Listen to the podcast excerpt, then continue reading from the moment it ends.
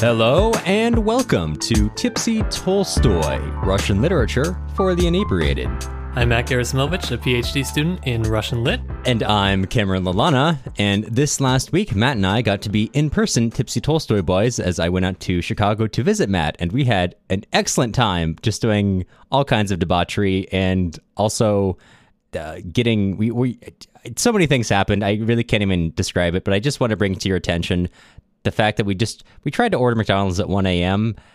and I don't know what happened. I still it's not clear to me, but we ended up with like two full bags of just sauces and and fries. I think we had 12 to 15 large fries, which we did not order. and that was a lot to handle, very drunk at 1 a.m. But, you know, interesting, cool experience. We managed. we, we, we overcame.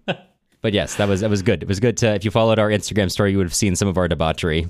You would have seen it. Yeah, you had to be there. You had to be there. this is a podcast where me and my good pal Cameron remotely get to unwind from our week with some Russian literature and a drink or two. This week we're going to be returning to our good old handy dandy socialist realism with part two of Fyodor Gladkov's novel Cement. If you want to say in what we're going to be reading next, head on over to patreon.com slash tipsytolstoy. For as little as $3 a month, you can keep your favorite Russian literature podcast running and join in on fun events like movie nights on Discord. Smiley face, no, winky face, excuse me. That's a little addition from Matt there. You're welcome. Thank you, yeah. If you're not interested in Patreon but still want to help us out, you can leave us a nice review on Apple Podcasts or sign up for our email list on our website, tipsytolstoy.com. Yeah, this is a little embarrassing, but I, I found out today that as I was going back through the website, uh, when I was redoing the website, I took the email list sign up form down and forgot to put it back up until I was going back through it. So, hey, if you've been wondering, how can I get on this ultra exclusive email list? Well, you better sign up now before I take it back off and forget to put it on again. Well, uh, speaking of sorry, sorry to sorry to clown on you. Speaking of organizational incompetence relevant to the reading, uh, Matt, what are you drinking today? Uh, I'm drinking a sparkling water and vodka because I'm trying to keep it light Oh, okay. comparatively to all of all of the beer that is still trying to exit my system from our weekend. That's fair. That's that's very valid. yeah. What about you? I should be doing the same, but I'm I'm very excited to announce this. I went to go get a craft beer today at my local Total Wine and found something which I have not seen in the US ever actually. I hmm. have in front of me a Baltika 9. Oh my god, you got one? I yeah, I found I there were only 8 in the store. I bought all of them. uh, if you don't know, Baltika is a, a line of beers put out by uh, I forget the, the manufacturer. It's like the biggest importer of beers in, in Russia. Their manufacturing um, facility is in St. Petersburg, and their kind of flagship line is Baltika, which is like zero through nine. Each number is a different type of beer. Baltika nines are just a lager, but they've got extra alcohol added. Um, and it's just it was the number one beer that Matt and I bought strung, uh, stumbling home drunk late at night in Russia. So many many good well I'd say many memories, but actually this usually accompany a lack of memory. So many good times. Ma- Many things that probably happened. Yeah, yeah. But so excited about this. But anyway, I'm jealous. I'll send you one. Heck yeah. All right, so cement. You said you liked part two better than part one. How come? Yes. I it was and I don't know how many people this is going to reach or how many people are going to are going to feel this, but part 2 like we said before in our Heart of Heart of a Dog episode, that book at least in our interpretation was a sort of forum with the public with people at the time. This is kind of the same thing, but it's not really an attempt to engage with the public. It's an inner life of thought of politics within the at this time it's the Bolshevik Party, but still contains elements of uh, like some uh, social revolutionaries or SRs. Not- they're not really mentioned in this book, but most importantly, Mensheviks, uh, of whom Leon Trotsky was an actual member, which is important for some of the reasons why there were alterations made to this book. Anyway, the latter half of this book is just like a lot of those differing political ideologies, and not even ideologies, just approaches to this new reality, which are very much in dialogue. And Gladkov kind of has some interesting things to say about it. Almost, it's a little grim, some of his proclamations, but uh, I think it's fascinating. I think this book, I'm fully on board with you, Matt. Now that I've read the whole thing, I, I think it really has gotten a bad rap. This is Yes. perhaps not the most artic- artistically talented book, but it is really fascinating. Yeah.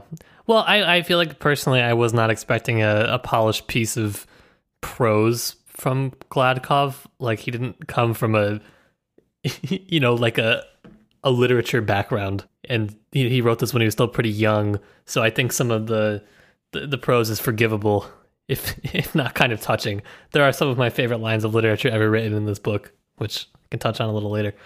Uh, but yeah, the the second read through, I was struck at how uh, specific it was at parts with some of the politics and whatnot of the time. I was like, huh, this is probably why more than anything people don't read this because people just don't really care to understand what this small period of time was like in Russia. Besides us, Besides us, it's really just us and uh, overachieving undergrads yeah. or underachieving grad students. Um, Hey, you watch yourself there. uh, yeah, so this is really interesting. So let's cover what happens in the second half of the book, and it's a lot. So I'm going to be covering it very much, uh, very much in brief. I do want to say before we get into it, uh, there is going to be mention of sexual assault later in this. Uh, so if that's not, not something you want to hear, I'm going to put in the show notes the timings of when you can jump around to avoid that. I don't know what's going to happen yet, but uh, just take a look at that. We'll, we'll drop them right in there. Last time we left off, we have just had a battle with some unknown forces at the site of, of the factory, and although some members of the workers have been killed, for the most part, it's it's a daring victory. This is kind of the height of the book emotionally for most of these characters, and it all gets worse from here in, in typical Russian fashion. Following this event, uh, Gleb and Dasha are walking home, and Mekhova decides to join them, and it's very obvious that she is like really infatuated with Gleb. She's like just holding onto his arm, and they're chatting, and even even Gleb seems to notice that Dasha is noticing. Um, the only really important part about this is that along the way, Mekhova begins to express his, express some doubts about the new economic policy, or the NEP, which I believe we talked about in more depth in our Alexandra Kollontai episode. But if you don't remember briefly, it was the the kind of reintegration of markets in a, a limited form of um, like old fashioned, old fashioned in quotes, capitalism into the new Bolshevik context. I say old fashioned because the, the major uh, addition that Lenin has to Marxist Leninism is the new formulation of capitalism as not just a, a, like physical capital owning land and stuff, but also the capitalization of our reality, which is like the best example would be the stock market, is a modern form of, of capitalism, which which Lenin writes on, and, and that's what that's what makes Marxist Leninism different from Marxism. That's what I mean by that. So she expresses some. She's not really happy with the NEP, and Gleb and Dasha are kind of like, uh, you know, it's fine. Well, this is just part of the stage, part of the stages of coming to a socialist society. Mekhova leaves, and uh, Gleb and Dasha go out to the sea, and Dasha finally reveals what happened and, and really why she is so different from the person that Gleb left behind. We mentioned in the last episode that the machinist, uh, Kleist, basically got Gleb killed, but he managed to escape by getting out of the cellar. So when when Gleb escaped from those white officers, he was able to go back home, rest for a little bit, and then he runs off into the night to go join the Greens. Like we mentioned last time, the Greens are a non non white, non red force in the Civil War who kind of change sides. Different green forces had different alignments, whatever. These are what so-called red greens. And uh, Dasha begins to help these red greens as they kind of come along, providing them with supplies, cooking for them. Uh, for some soldiers, that she puts them up for the night, and this is uh, important for her character development. Uh, she she sleeps with some of them. Eventually, the white forces realize what's going on to a limited degree, and they bring in her, another green soldier from the woods, as well as another green widow, uh, Fimka, along with her brother Petra, who is also a green, and they are tortured quite extensively. This is actually kind of a I, I don't usually think of as Gladkov as that good of a writer, but this is actually a surprisingly hard to read torture. I mean, like torture scenes in general are hard to read, but this one kind of rings true in a certain way that other times other times I've read torture it, it is not. And they are all taken out to be shot uh, at, by the coast. But Dasha in, is saved at the last moment by by Kleist, who's taken responsibility for her.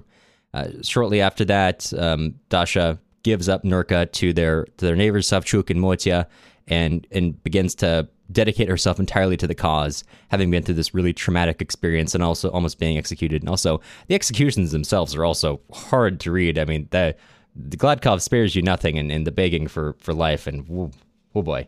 Yeah, there's some really graphic detail in the second part, especially. Yeah.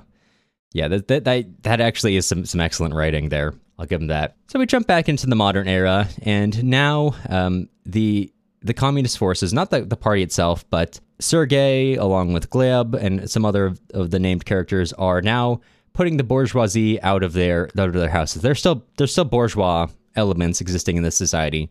At this time, they're kind of going through their house and saying these things can be used for X, Y, and Z. We're going to be expropriating them. They get all the the bourgeois and put them into a sort of group in order to be marched off to somewhere. It's not really made clear.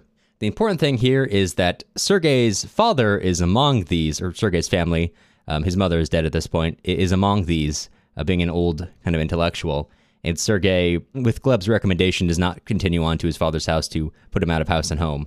Uh, that's too difficult for him to do. And he, he just kind of leaves. Although uh, his father's librarian comes and gets on his case a little bit about it, he just gets gets on his case about his, his father being put out of house and home. Um, and then the crowd is is let out, and while they're being gathered, the whites attack, and now now we go into a period of kind of guerrilla combat where everyone's on guard. Uh, we, are spending most of the time with Sergei and Gleb kind of talking at night as they talk about what they need. Um, again, Mekhova comes back again to, to, to, harp on the, the NEP. And the important thing here is that uh, Sergei and, and Gleb stalk an enemy soldier and capture him through the night during a, during an ambush.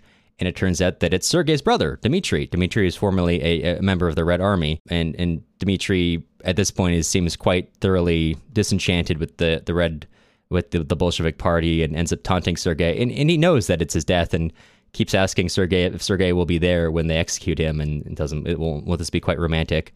Um, and Sergey is already having lost his father in a sense that day, and his mother's dead, and the librarian kind of friend he has is also turned away from him. He feels. I think this is when his father uh, is turned out, but in this moment, the way he's like just detaching, it's it's very apparent that that Sergei is his his connections to his old life are, are like snapping like piano wire. Uh, it, it is he is fully dissociating from a lot of things. After things slow down a little bit, the, the town's returning to normal economic activity. And in fact, it's more than normal because now their uh, shops are beginning to open up. Shops, cooperatives, cafes, food is being brought in, normal normal things are being sold. And here, Gleb is walking through town when he sees Mekhova just kind of staring into a window, and he stops and says, "What's what's going on? Are you okay?"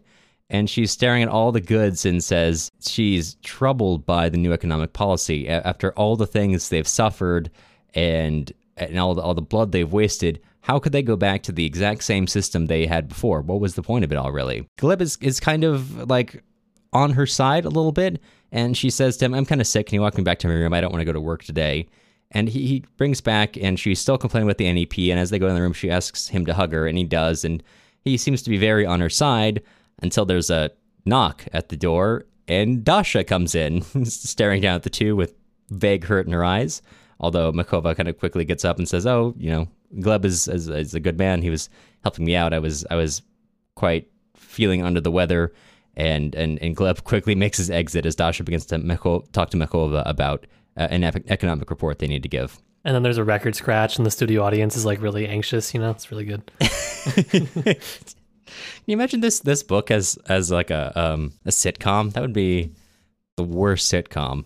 It would be, but it could also be the basis of like a really good irreverent sitcom. I'm not sure exactly what that word means, but Netflix keeps telling me I like those kind of shows, so I guess that's good. I feel like it would be it would be a sitcom if Albert Camus had unlimited creative control over a sitcom. um, it would be a sitcom only if you could take perhaps all nuance of political discussion out of it because the American public does not care. the American public especially does not care about the politics that were really only applicable for like a three to four year period in the early Soviet Union. You can really only keep their attention if, like, every couple minutes somebody comes out and yells Stalin and then goes back. That's about it. I feel like that would also That would if we're if the, in this kind of existential sitcom, if nothing else related to Stalin, but every once in a while someone just come out to yell at as some sort of meta commentary on the way that Russian culture in the American context is inexorably linked to Stalin, regardless of whether or not that's actually. I think I think we're kind of some. We'll come back to that. We'll, we'll pitch some ideas in Patreon, see what they think. We'll kick it around. Yeah. Soon after that, an English steamer, steamer comes to the port. Uh, on, on board, there are a number of soldiers and, and officers. These are all members of the White Army who have been basically trying to run, but no port anywhere has accepted them because they've all been captured by the Bolsheviks. So they, they, they land and say, whatever you want to do to us, it's fine. We, we accept our fate. They are all obviously half dead. And, and the only important thing here is that there's just a lot of back and forth. Gleb meets some Cossacks uh, who uh, rebelled against the White Army and are now wanting to to fight for them. And, and Gleb is telling them, your fight before was was on the battlefield, but now it's in the factory, the real fight, the exciting one. You see, Sergei meets a woman on board who he vaguely recognizes. It's never really elaborated on. Who kind of expresses a fear of communists, but says like, "Well, what can you help me understand?" And he kind of turns from her and says, "I I can't help you understand. Only the love of working can help you understand."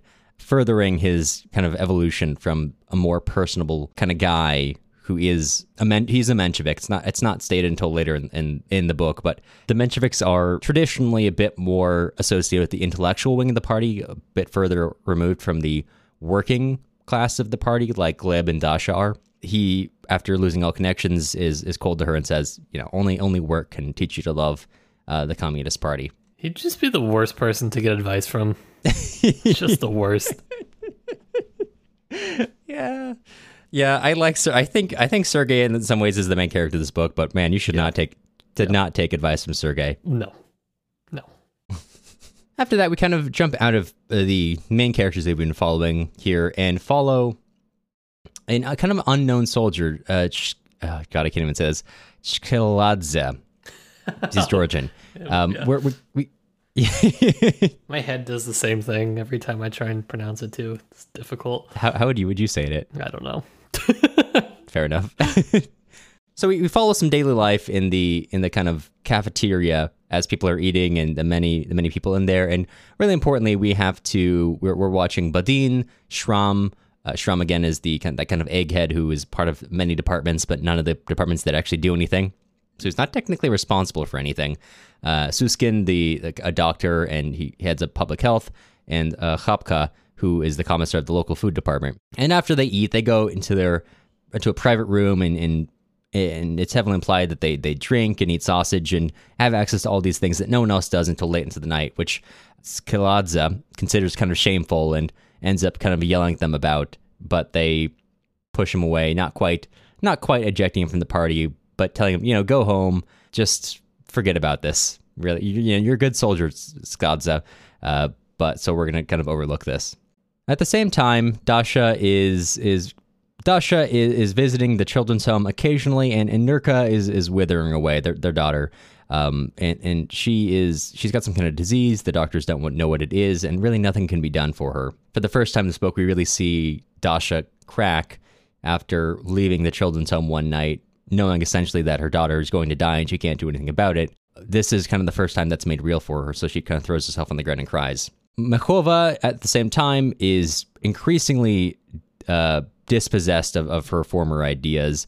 Uh, many victims of the famine in the Volga region are showing up in town. They're begging for food, and there's not that much uh, to give from the common stores. However, because of the NEP, there's now food stores which are not part of that kind of the communal space. There, there are stores, cafe, well dressed people who do have access to food, which is not part of the communal supply and therefore cannot be freely given to these starving people. And Mekhova is just, she doesn't know what what to do. Like, what, why would this revolution happen?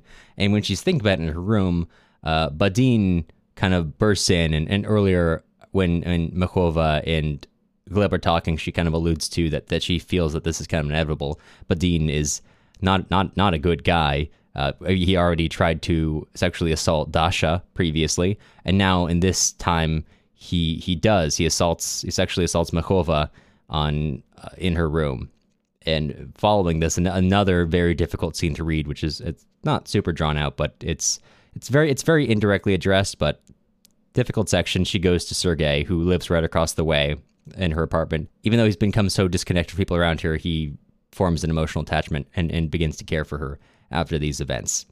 Going back to technically our main character, Gleb, uh, he walks into the factory and finds that it's not working at the order of some counselor or other. It doesn't matter which one.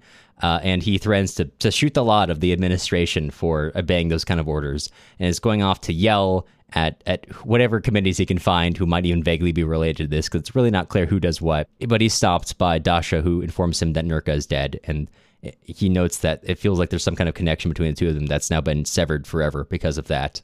So now we're coming to the end of the book, and we're coming to kind of a weird moment because the, the a purge is approaching. They're going to be uh, uh, some Bolsheviks coming by and basically looking over everyone's case and figuring out who should no longer be a member of the party. And no one feels good about this. Everyone has been doing, there's been so much conflict. And in many ways, what makes someone a good member of the party is less your ideological rigor or your character rather than how useful have you been to the extant administration. So uh, the, the, usual characters have been quite um, quite worried, and there's a long kind of trial scene. A lot happens. To sum it all up, Sergei is ejected for reasons that they will not disclose to him. Uh, they tell him when you get the report, you'll finally find out. As a side note, he never actually does get that report. Uh, Dasha has to get it for him. He's kicked out solely because he's a Menshevik. Zhuk, uh, I don't think we mentioned a whole lot. He's he's a worker who's quite good at what he does, but he's a troublemaker, so he is kicked out. Uh, Mekhova is is kicked out of the party because of her statements about the NEP. Even though at, at her trial she gives an impassioned speech against this this sort of corruption of the party, and everyone in the crowd agrees with her. That says, "Yeah, Mekhova's right. This, what did we fight for if we're just going returning to our former set of relations?" Uh, the the the Bolshevik said, "Well, the thing is that we've not advanced to full communism yet." Yes, you are correct, uh, Comrade Mekhova but you're naive. This is not the stage of history we're in yet. So we have to do what we have to do to survive. And we don't need we don't need idealists in our party, even if you're technically more ideologically pure than we are. And and she's kicked out. Even if you're technically right. um, yeah. So everyone who's been kicked out just feels dead, uh, politically dead. There's nothing they can do and Sergei retires back to his apartment, and he does he does hear Mekhova, and he wants to go to her, um, but he he they developed an emotional connection, but there's just something between them that that keeps them separated. I think this is a line. Sergei reads uh, Lenin's materialism and empirio-criticism, and one thing that stands out is the line: "Everything lies in methods and not words. Dialectics are energy."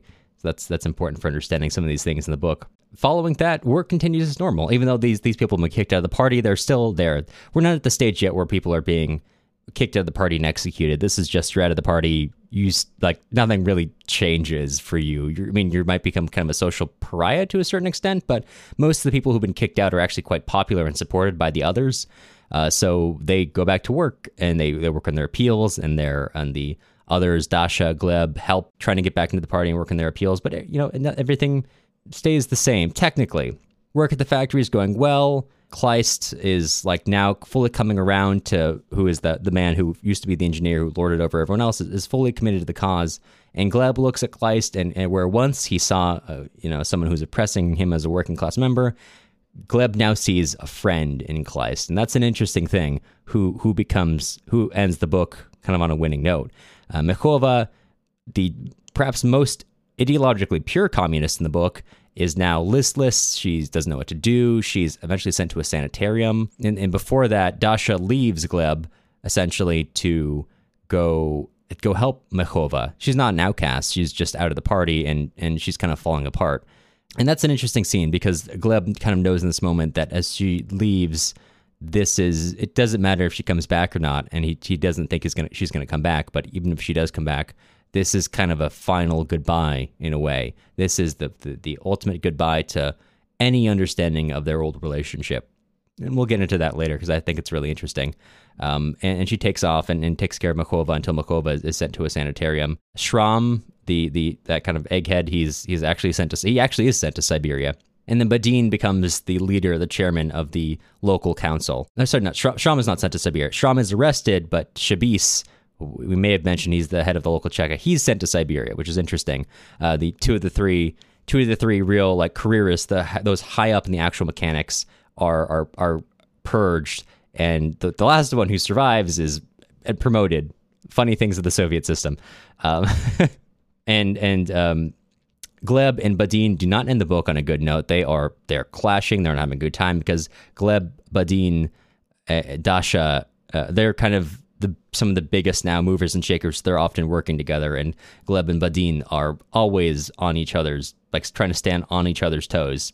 Uh, Dasha basically is the one who has to has to de-escalate things and uh, defends Badin as as a good worker. So she Gleb understands why Badin is there, but he doesn't like it. Dasha doesn't like Badin, but she understands why he's there, and she'll go to bat for Badin, even though he is unambiguously a terrible person. He's also a very useful person, and he is rewarded for that. Off to the side, Sergei walking along sees a dead, uh, dead baby with a red handkerchief on its head. We'll come back to that. A lot of things we'll come back to, uh, and then finally we end on on thousands of people, maybe the whole of this town, uh, turning out to see Engineer Kleist receive an award. Uh, Gleb kind of dissociates as he's before he's going to give a speech, and remembers the last time he saw Mekhova before he went. She went off to the sanitarium, and he and Dasha, he's kind of pushed away, and he now feels from these two women, Dasha and Mekhova, who he once was so close and had maybe the closest ties to, just an absolute dearth of of understanding. And he leaves and he's shaken he's shaken back to, to the present and he gives a final victory or a final victory speech as if he's in a dream uh, declaring onward to victory comrades and although he's like borderline dissociating the whole crowd ends in, in cheering and ah um, and it's a happy ending question mark it's a weird it's it's a weird one it's fascinating to me wasn't the ending that you thought it was going to take, I bet. Well, I mean, the very, like the last pages, yeah, that's what I expected, but that's kind of a, a turnabout face. And even then, it's it's described as as if in a dream. So this, you know, Gleb is still clearly pretty out of it, remembering things that he does not understand and he still feels terrible about, which is fascinating. Well, I'm glad that I've I've taken you over to my side, the cementy side. it's it's you and me on the cement is good uh, committee. That's it, it. it has to be a committee. It has to be a committee. so, as as the, the leader and founder of the the Cement is Good committee, Mm-hmm. uh, what what strikes you about the second half of the book? What, what stands out to you about this stuff? Well, uh, biggest thing from the second half, uh, the- a recurring segment I'd like to start is where I pick my favorite bad line of the book. And so I'd like to start our discussion off with this beautiful piece of ornamental prose from page 154 on our copy if you're reading along. Above the distant ranges, the sun was like blood, and the big toothed black mountains nodded as at a fiery pancake. I don't know why that one got me, but I I loved it. There was I think several pancake references. Uh, I have nothing to add other than I like that. That's fair. That's that's valid. That's what struck me about the second half. Thanks for listening to the podcast. Um, I actually okay. So I not to break in. I, I don't know if there's anything you specifically wanted to address, but I wanted to kind of get the address the elephant in the room first before we kind of discussed more broadly what interested us. Which elephant? There's like three. It's like there's there's like a horde of elephants. it's just a whole whatever a group of elephants is called. Uh, the one that says that to me is Gleb because Gleb is in every way you see, he's the prototypical Soviet socialist hero. He is at least in the first half of the book. He's he was a, a hero of the Red Army. He comes back and all he wants to do is start up a factory again. And, and frankly, to the extent that it's almost neurotic, uh, everyone else around him is even like the eggheads are like, why do we we don't need more? With like the Council of Cement isn't asking for more cement, and yeah, of course we can't trust the council. They're we see how they operate, but. I, I don't know if they're just like saying we don't need more cement. That there might be a point that maybe they don't need you don't need to start a cement factory. Could you imagine being the other person at the office? Like, who is this guy with the cement? Yeah, but it, it- even later in the book, I think when this is when the whites are attacking, he even thinks, "Do we need this?" He thinks on page 191 in our copy. How then was it possible to make plans for the revival of the factory? How could one think of that now, when people were condemned to famine rations, and some were so weak that they could not stand the strain of a working day? He's not even entirely certain they've got people to man the factory, and he's and he he knows about that, but that doesn't entirely stop him. He really is the prototypical Soviet hero. But it's interesting that that is kind of subverted throughout the book in so many ways. First of all, he, he's very deeply sexist and very got traditional masculinity on his mind, something that he's called out for by his wife quite a lot. Um, and and almost well, no, not in every in every case. Even though in most other circumstances he's portrayed as being the, the level-headed one that everyone else should listen to, um, in any case when Dasha gets on his case about his sexism, she's always the, the text always frames her as correct, giving her the last word every time, which is, is fascinating. And towards the end, uh, his wife leaving him and him feeling bad about that up to the very moment when he has to give a speech about how things are going great, but inside he's he's kind of falling apart. That's so that's not what you'd expect, and that's certainly an element which you lose, I would imagine, in in later later socialist realism once it becomes a canon rather than just you know something that, that was written and is uh, ascribed to being a socialist realist text. Yeah, I haven't read a lot of the uh, later editions, but I yeah, I also have a sneaking suspicion that there's not this kind of ambiguous ending.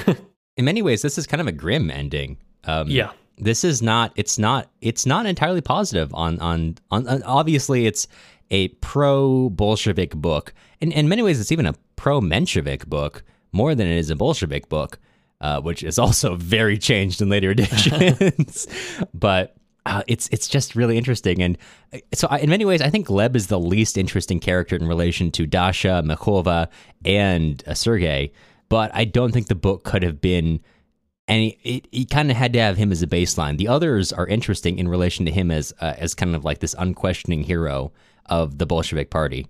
Um, so I, I think I I I, lo- I kind of love Gleb, even though he's by far, in my mind, not the real hero of the book, not the real protagonist, really. Yeah, he's he's he's interesting. He's like exactly what you like you said, he's exactly what you expect when you go into this book. Uh, but I think that's why I like the book because it gives you this glimpse into the lives of other people that end up being far more interesting than he is. Uh, he's yeah, yeah. I, I personally yeah. don't find him as interesting. the The narrator can be interesting at times. Whether the the narrator is always Gleb, I don't know usually right, but not oh. Some, sometimes there's a striking level of depth of uh, analysis that I wouldn't ascribe to Gleb being able to do. Sometimes I think that's maybe not directly, but kind of indirectly written from Sergei's perspective. Because, like I yeah. said, Sergei is is a Menshevik, or he was a Menshevik, which is again the party that Trotsky was associated with, and I think maybe relevant to this example, Trotsky very much Trotsky has a lot of ideas, and I'm going to be careful here because the last time we talked about Bolshevik politics, uh, someone I know who actually knows a lot about uh, socialist politics got on me some, for some of my statements. Um, Trotsky very much believed in the worldwide revolution of communism, it, it, like not just stopping at the, the Russian state, but looking out outward. Not that everything he did was towards that, but that was the basic idea, and that's the basic conflict he has with Stalin. That's why he becomes a kind of an opposition leader to Stalin, where Stalin, kind of towards the end of his life, this is a little bit Lenin too, but this is primarily Stalin, begins to focus on not socialism in the world, but socialism in the USSR, defending against enemies abroad, enemies within. That becomes a primary feature of that, but whereas Trotsky is always kind of looking outward and always has a, a much more mm, intellectualist kind of perspective on it, which, which Sergei always does. And I think in many ways, Sergei is kind of posed to be right. He's a lot more empathetic than a lot of the other characters and a lot more understanding and a lot more tragic. I mean, he's got to turn his father out of his house. He's got to he's he captures his brother who's executed and he feels bad about all that and his father and his brother feel an acute sense of irony in that and kind of joke with him about it and refuse to give him any succor uh, succor succor succor I don't know how to say that word in regards to his desire for you know father come live with me. You don't have to be exiled. And his father says nah, I don't want to stay here. Um, and he actually says to him, Look, little Sergei, how history is never new. I am a certain blind old man, Oedipus, and this is my daughter, Antigone. Uh, Antigone is a reference to Verochka, the, the librarian. Um, they've got this like acute sense of irony. He's the most lit- Sergei is the most literary character in a way, the most tragic. Um, and he, I would say, in, in, like the same way that Mekhova is posed as right, but early. Like they're they're they're the ones who are the thinkers in in like in many ways. Uh, I think we're supposed to sympathize with them, but sympathizing in a way that's like, well, they're naive. It, it sucks. They're tragic. They're tragic because they're early. Our era is an era of of Dasha, uh, of people who are not as well read but are learning and are heart of will. Our era is an era of Badin, uh, a person who who may be just absolutely the worst, but who knows how to get things done. That's what we need right now. We don't need high-minded dreamers. We need Badin, which is a really grim proclamation, and it's almost. I find it so fascinating that the book. That's kind of the perspective on the book. It's not. It, it is a very clear-eyed book in that regard. It's it's not uncomplicated. It, it's kind of it has like a clear perspective on how what like kind of what the right thing is, but it's also not like well, we're not going to hide that I think the right thing is kind of shitty. In many ways, they talk about how Sergei and Gleb often talk about how their sins, the sins of their era, will hopefully be washed away by a future era, which which is better, and they will look back upon us and forgive our sins because of what we built. Um, but they do regard them as sins, which is uh, interesting. Yeah, I'm kind of looking back at it right now because for me, the most interesting part on the reread was kind of going back through the uh, the trials and the interrogation, and I do think that it is narrator, but it's almost certainly has to be from Sergei's point of view because it's so out of left field compared to how everyone else talks and thinks. He he he's thinking on like well, the narrator, presumably from Sergei's point of view, is reflecting on kind of the nature of the interrogation, and he comes out with this, this beautiful quote: "Do questions ever reveal the soul of man? Are answers to them ever convincing or true?" There are no right questions and no true answers. Truth is that which questions do not invoke, and it cuts right across all answers, having its own direction.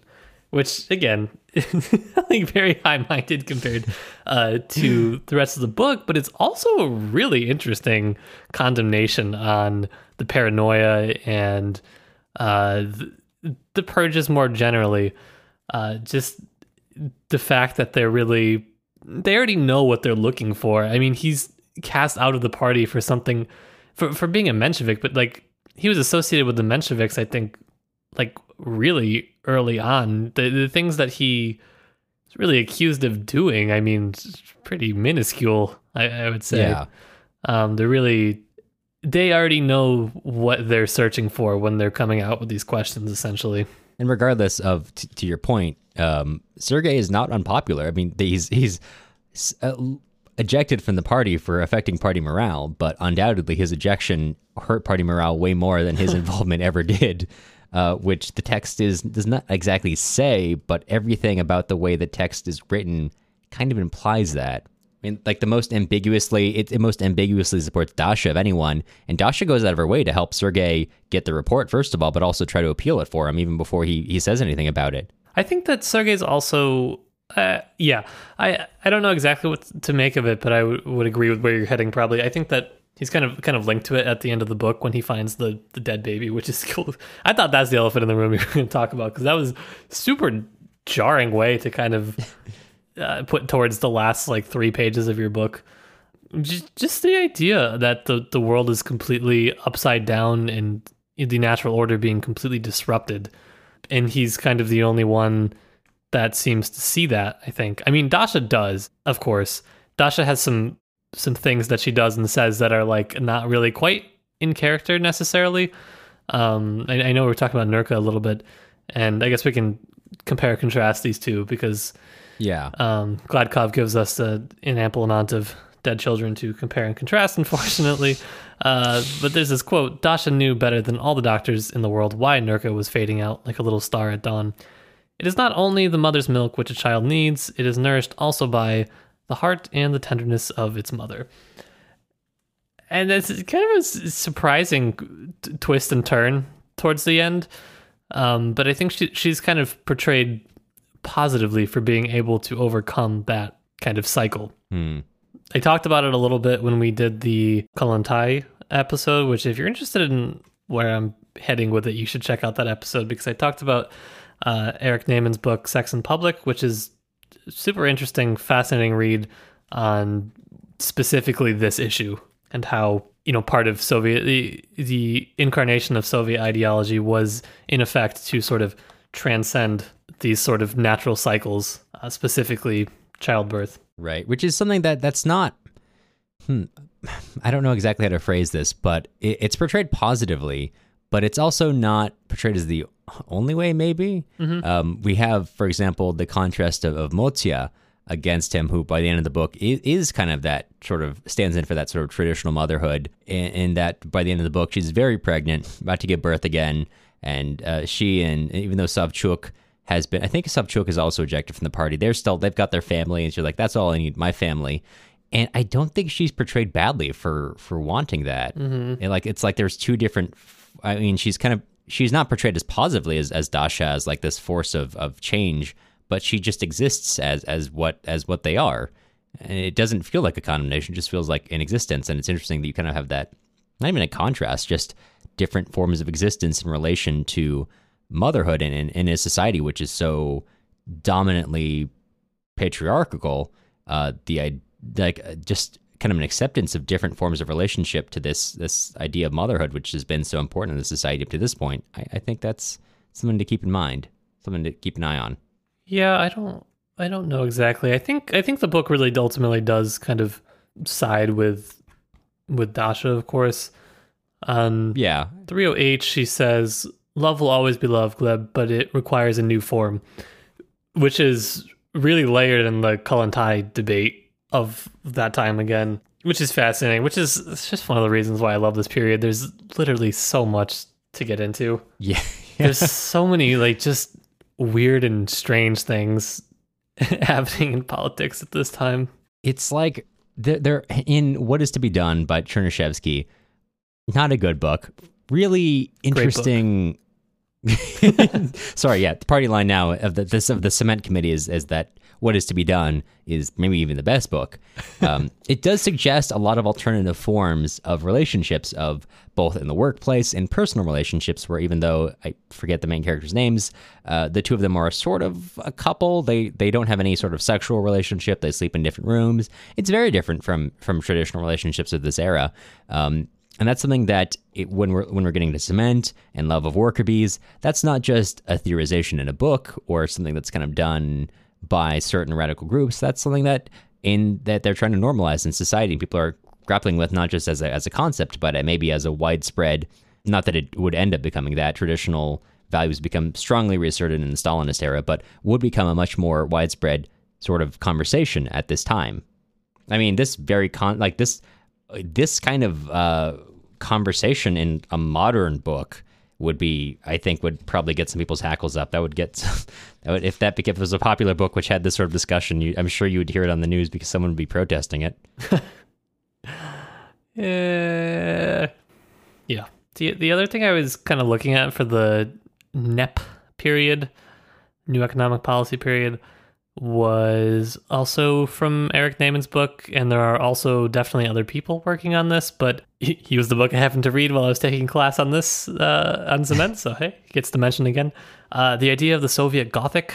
Um, about a lot of elements of Gothic literature starting to seep into the new economic policy period basically the essentially the the pure socialist dream being haunted by the reoccurrence of the kind of capitalist remnants uh, is something that kind of starts to permeate the second half of the book.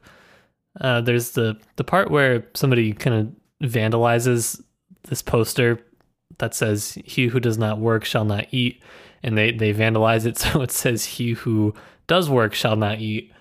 And just kind of the the commentary it's kind of broad in general i guess for the NEP period but uh, on just the just the, the the the way and the the vigor with which some people were really working towards establishing this versus uh, those who just kind of want to sit in a cafe and that's you know kind of it there there's a real i think kind of a a willingness to engage with both sides of that i mean personally not really a NEP fan but hey You heard here first, first. This is not a pro NEP podcast. Not a pro NEP podcast. You're gonna have to go down the street for that, buddy.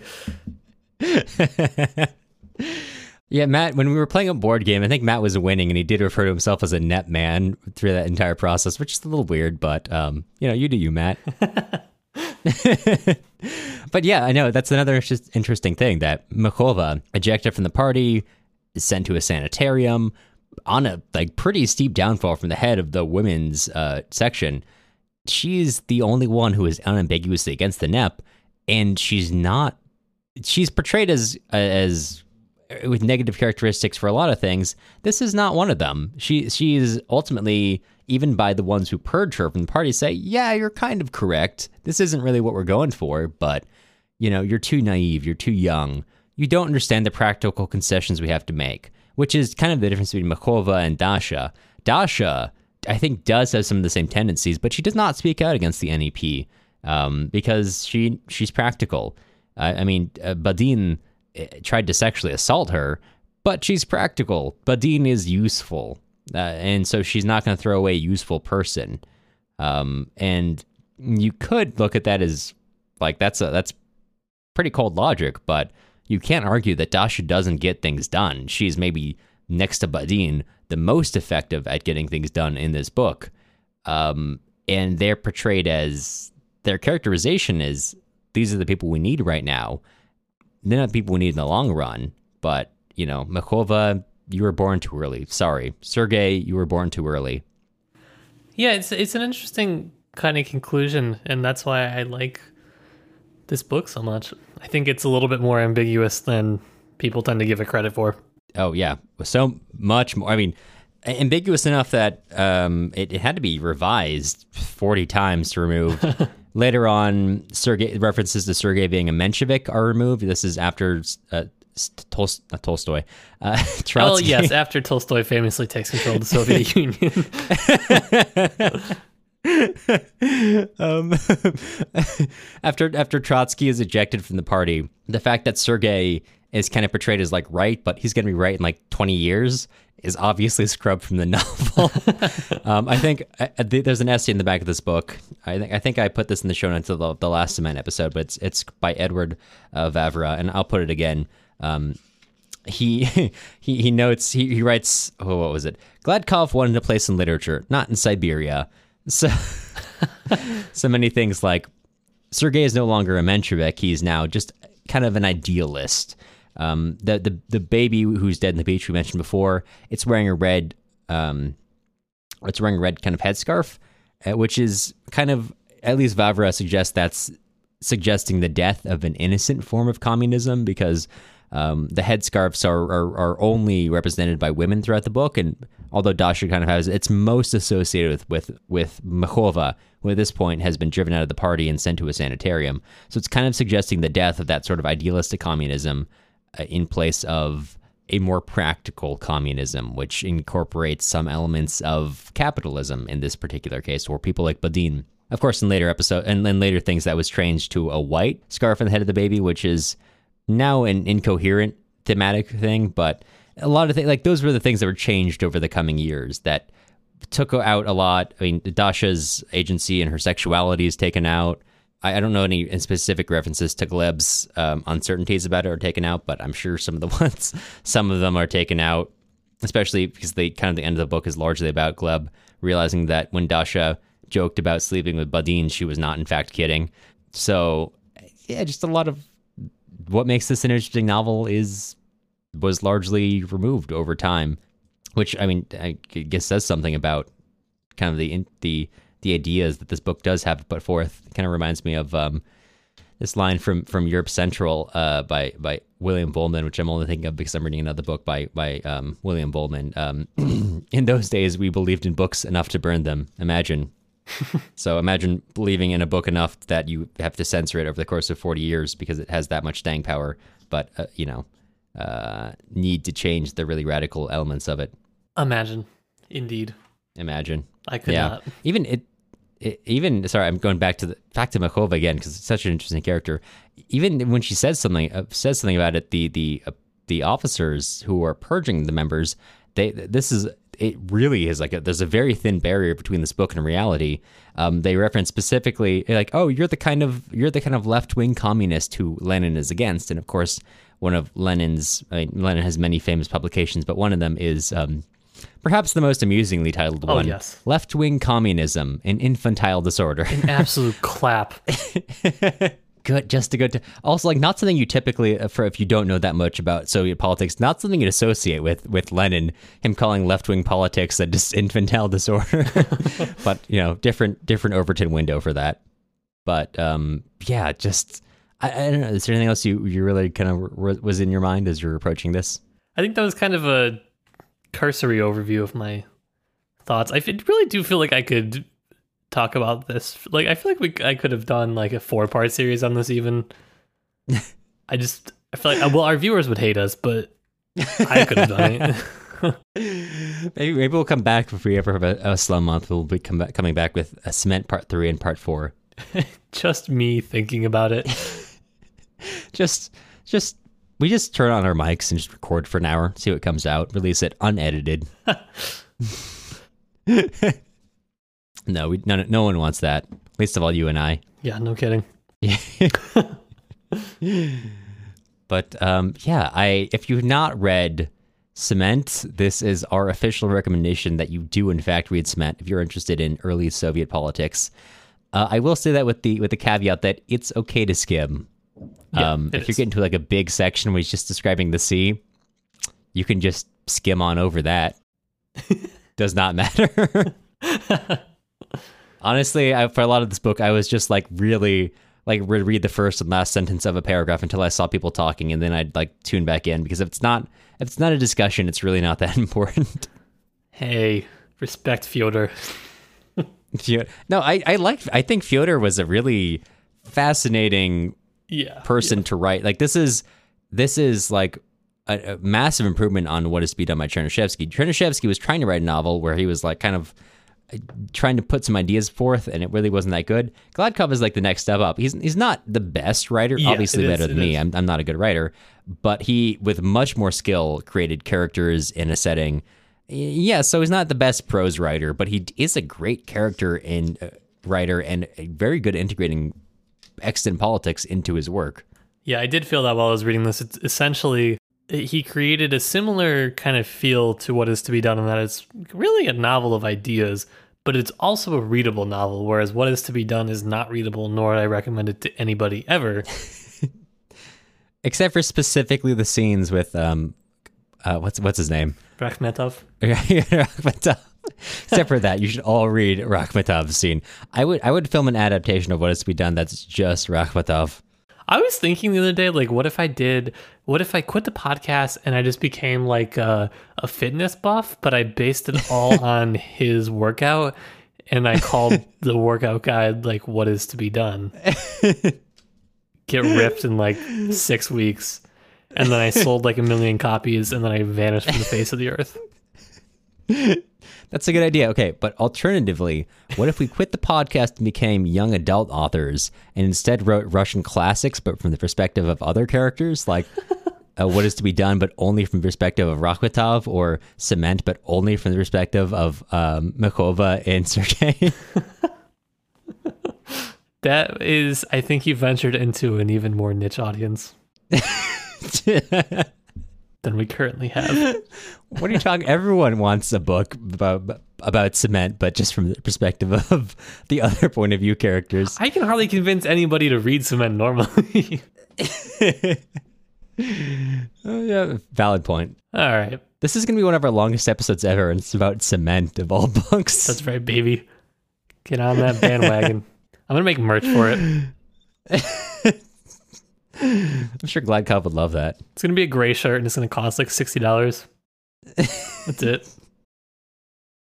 All right, I'm looking forward to that. It's just, It's my NEP shirt. it just says cement in like the like vi- like faux Cyrillic font on it. I'd have to exile myself if I put something like that out on the internet. Actually, the the funny thing about cement is it's if you put it in Cyrillic, even faux Cyrillic, it's almost entirely readable both to people of Yeah. who read Cyrillic and and the Latin alphabet. So could work. Oh, you see, I'm sure somebody would fan if I did really mess it up. All right, yeah, fair point. All right. Well, we've we've gone long enough on our schemes. So before we totally wrap up, on the scale from one to Yeltsin, how drunk are you? Okay, so I, I admittedly have only had just one normal sized 8% beer, but I would say I am high on the exhilaration of having a, a, a Yes. Baltika 9 again after I, not since 2018. So I'm giving myself a full. No, I'm, I've given myself an 11. I'm giving myself a 20. I'm Wow. I'm way I'm I'm just I'm I'm high on the existence on, on just remembering the many many things that that Baltika 9 is associated with. So uh, realistically a 3, but other than that, I'd call that a Yeltsin. full Yeltsin. Yeah, yeah. Beyond the beyond Yeltsin could never. I don't think Yeltsin ever had access to Baltikas, so this is not something Yeltsin could have, could have ever achieved. And he also didn't have access to Baltika and then being cut off from Baltika for three years and then getting a Baltika. So Yes, exactly. Yeltsin did not have access to total wine, so No, that's, that's a big true. big L for Yeltsin. that's true. Uh, what about you? Where are you at? Uh, I'm probably like three or four because I was thinking more than I was drinking. But Yeah, that's that's fair. I'm having a good time. That counts. We're having a great time. We're having a great time talking about early Soviet lit, That's right. which is our, our favorite part of the podcast, which is no one else's favorite part of the podcast. No, but no. I'm just what I'm going to do is I'm going to title all the episodes Anna Karenina for SEO, and then I'm going to actually put the real title in the description. Just imagine the absolute disappointment of I click on Anna Karenina part 13 and then it just opens us and op- opens up and we're talking about Quiet Flows the Don. I already get people mad that think we're an audiobook, and then they're like, I listened to like several minutes of this incessant chit chat. Like, first of all, if you didn't realize that we were not an audiobook within the first 10 seconds, shame on you. Uh, you know. yeah. Well, Anyways, we're only a 3 but there's so much more banter than there normally is even when we're much drunker. power cement. True. Uh, I'm I'm dying to know, Cameron. What are we reading next episode?